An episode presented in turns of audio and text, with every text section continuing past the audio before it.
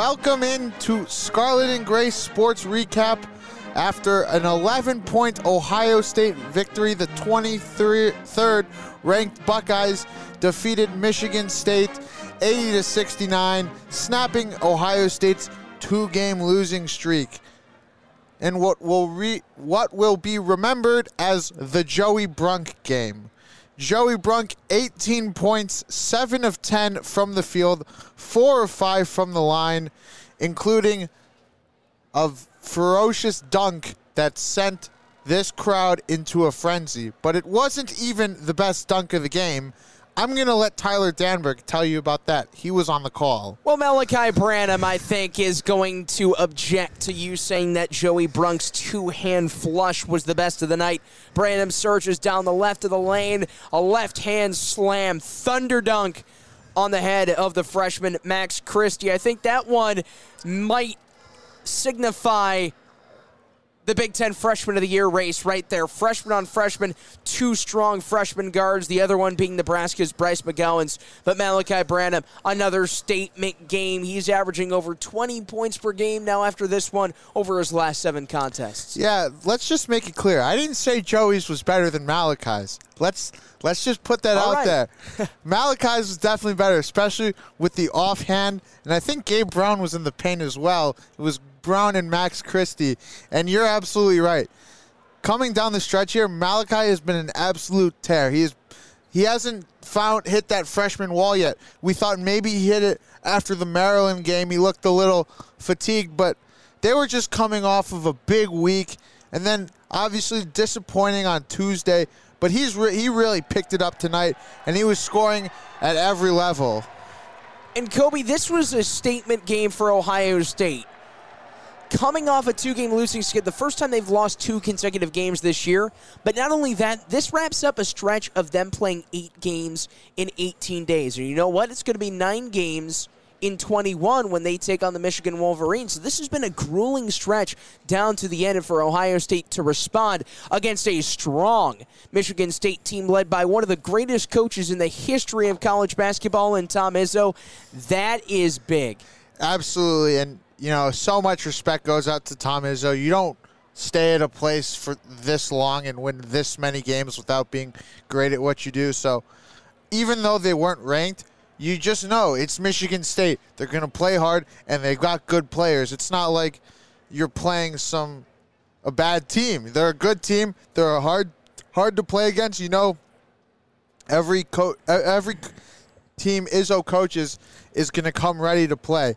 But Ohio State was just too much tonight. And their leading scorer, we already mentioned Branham, their second leading scorer was their best player in EJ Liddell, and he- he came up big again. He did. And this is this has become normal for EJ Liddell, but he had a lot of finesse type points. He did a lot. One that sticks out to me at the right elbow. He got fouled by Pierre Brooks, who hadn't even been in for 30 seconds. Brooks gives him a little bit of a love tap. Liddell goes backwards, shovels it up, and somehow makes it and one and finishes it off with a three point play. Pure strength by Liddell. And when we move forward in this college basketball season, for Ohio State, they're undersized, but with Liddell and how he plays, he's six seven, but he plays like he's seven foot plus. So for him to exert that power and to play like that on plays such as that and one is critical for Liddell as the Buckeyes march on through the month. Absolutely, and they're going to get another test on Sunday, especially if they don't get Zed Key back. And like I know they won by 11 tonight, but like you could tell like at certain points where they missed his presence, even though Joey Brunk did a, a fantastic job stepping in because Hunter Dickinson and Moussa Diabate, they are a force to be reckoned with down low, and that's going to be a huge challenge for Ohio State, especially with the way the latter Diabate has finally emerged after he had so many expectations. Dickinson as well, that career high 33 against Michigan State on Tuesday. But Coby, you mentioned the fact that the Spartans they didn't make it easy in this game. We can't talk about this matchup without the fact that MSU they hung in it They went down early. They went down to that 13 to 2 run. After one point, Gabe Brown hit a three in the left corner. That's what made it 27 25 Ohio State. So the Spartans, they cut it down in that first half. They just worked from behind after the Buckeyes got a couple nice little runs at the end of that half and into the second. Yeah, and you know, I bet you there are a lot of Ohio State fans thinking like, "Uh oh, here we go again," because this has been a team all year.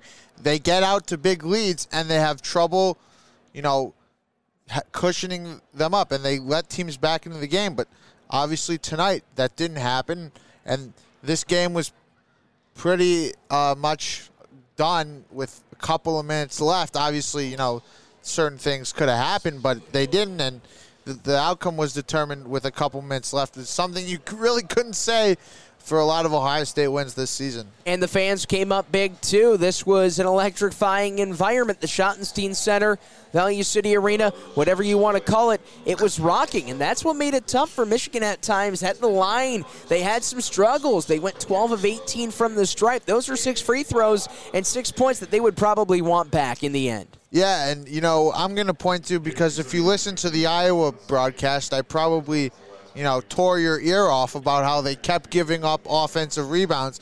They did give up 10 offensive rebounds tonight, but only four second chance points. And that is critical. Every team they're going to play, they're going to play Michigan on Sunday. Whoever they play in the Big Ten tournament and in the NCAA tournament is a Division One college basketball team. I know that's that's sounds silly, but if you give them extra possessions, they're going to make you pay.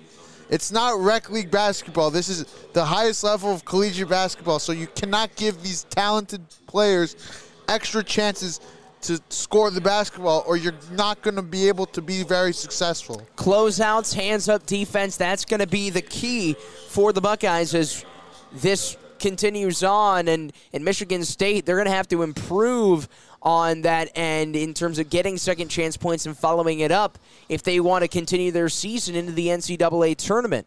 Absolutely, and they every team that goes far. Let's just stay with Michigan State. I remember in 2014 when they went to the Final Four.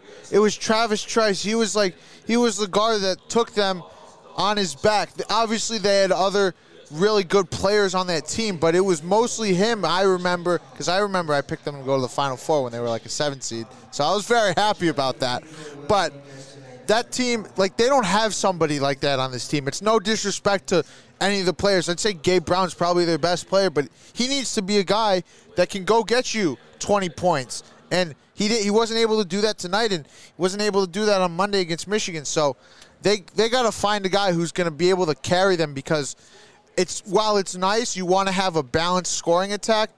It's it's important to you know be able to you know have a guy who you can just say like, here's the ball, go get me a bucket. Like Ohio State's got two of those guys with EJ and Malachi, so it's important. And Michigan State doesn't have that. We'll see if that hurts them in the Big Ten tournament and if they're able to advance to the NCAA tournament. Gabe Brown looks like he could be that guy. Absolutely. And he has shown some signs of promise and the Spartans, they have the formula. They've got the two backcourt facilitators in Hoggard and Walker. And then you look at Bingham, who can be a shot blocker, Marble, a guy who can do it on both sides of the glass, and then Brown, who can be a sharpshooter at times. Pieces just haven't fallen, dots haven't connected. But there's a reason by why Michigan State historically they've been a team and a force to be reckoned with in March and Ohio State, they really put that on full blast. They exposed Michigan State well. We'll see how that looks. Maybe these two teams meet in the Big Ten tournament.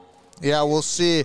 Hopefully, for Ohio State's sake, that you know Michigan's able to get it done. That game started about 15 minutes ago. For Ohio State's sake, they need uh, Michigan to beat Iowa so they can hop jump the Hawkeyes for the fourth spot and get that double bye in the Big Ten tournament. We are just about ready to sign off here. My name is Coby Maeir. Alongside me is Tyler Danburg. You are listening to Scarlet and Gray Sports Recap.